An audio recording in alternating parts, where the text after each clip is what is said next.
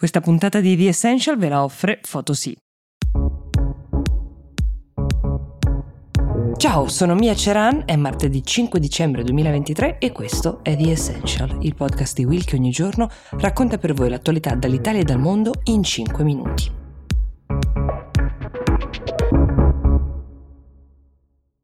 Oggi partiamo da una storia che sta spopolando in Cina, se ne parla tantissimo, non sui media tradizionali, ma sui social. È la storia di una coppia, poco più eh, che trentenne, sia lui che lei.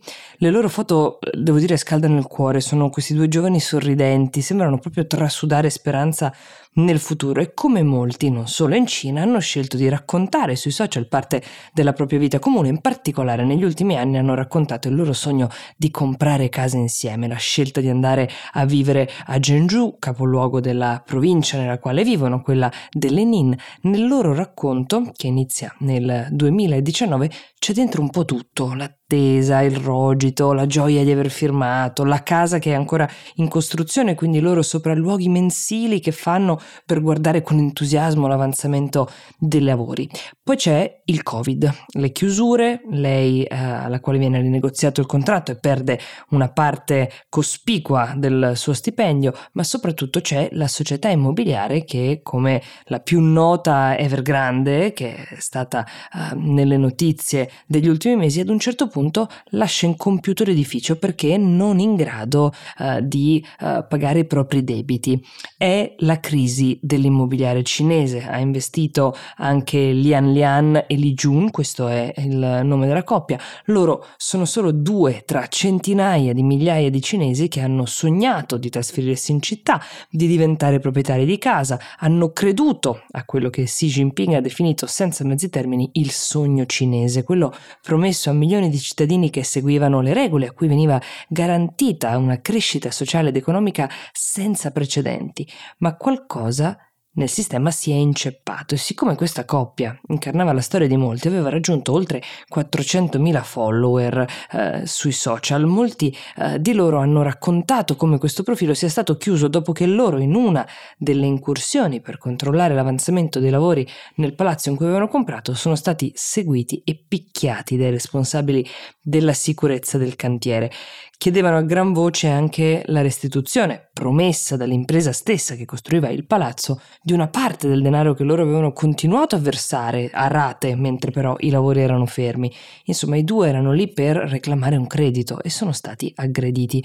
Di questa scena c'erano video e fermi immagine che hanno fatto il giro. La polizia locale ha fatto sapere di aver fermato i responsabili, di aver inflitto loro la giusta pena. Anche la coppia si è detta uh, serena, diciamo, sul loro intervento, però poco dopo, in uno dei loro video in coppia, si riprendevano mentre a lui, seduto su una sedia, veniva tappata la bocca da lei con dello scotch e molti l'hanno letto come un messaggio in codice, visto che poi poco dopo i loro account sono spariti. Qualcuno pensa che la narrazione eh, non sia stata esattamente in linea con quella del governo cinese e che abbia dato fastidio a qualcuno se poi i loro profili sono stati censurati, come si pensa.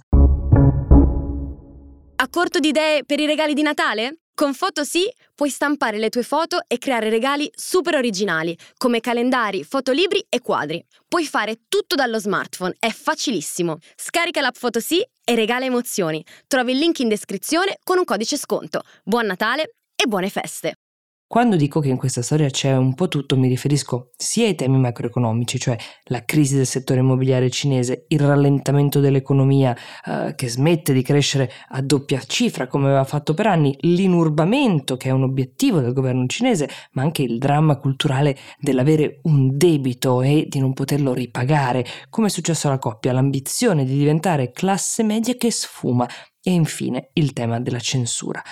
Da quel che sappiamo di Lian Lian e Li Jun, oggi sono diventati genitori di una bambina, ma hanno deciso di restare in provincia. La loro generazione spesso viene chiamata ultima generazione. E il riferimento è molto preciso, è un video, anche questo diventato virale e poi rimosso sui social, che risale all'anno scorso, è la discussione accesa che nasce tra un uomo, un giovane uomo che potremmo definire un millennial come Lian Lian e Li Jun, che si rifiuta di essere messo in un campo di quarantena da un esponente delle autorità cinesi, siamo un po' nella coda delle severissime restrizioni per il Covid, la gente gli intima la punizione colpirà te e tre generazioni della tua famiglia. L'uomo andandosene risponde noi siamo l'ultima generazione. Allora ci vorranno degli anni per capire se questa in Cina sarà l'ultima generazione che sogna un miglioramento delle condizioni di vita e l'agio promesso dalla roboante macchina cinese si sveglia tradita o l'ultima generazione che in cambio di lavoro sodo e ore di produttività sterminate conta di avere riscatto sociale, rivincita economica, o se forse è l'ultima che tollererà la censura, le regole imposte senza possibilità di discuterle. Questo ce lo dirà soltanto il tempo e forse storie come quella di Lian Lian e Li Jun quando riescono ad uscire. The Essential per oggi si ferma qui, io vi do appuntamento domani e vi auguro una buona giornata.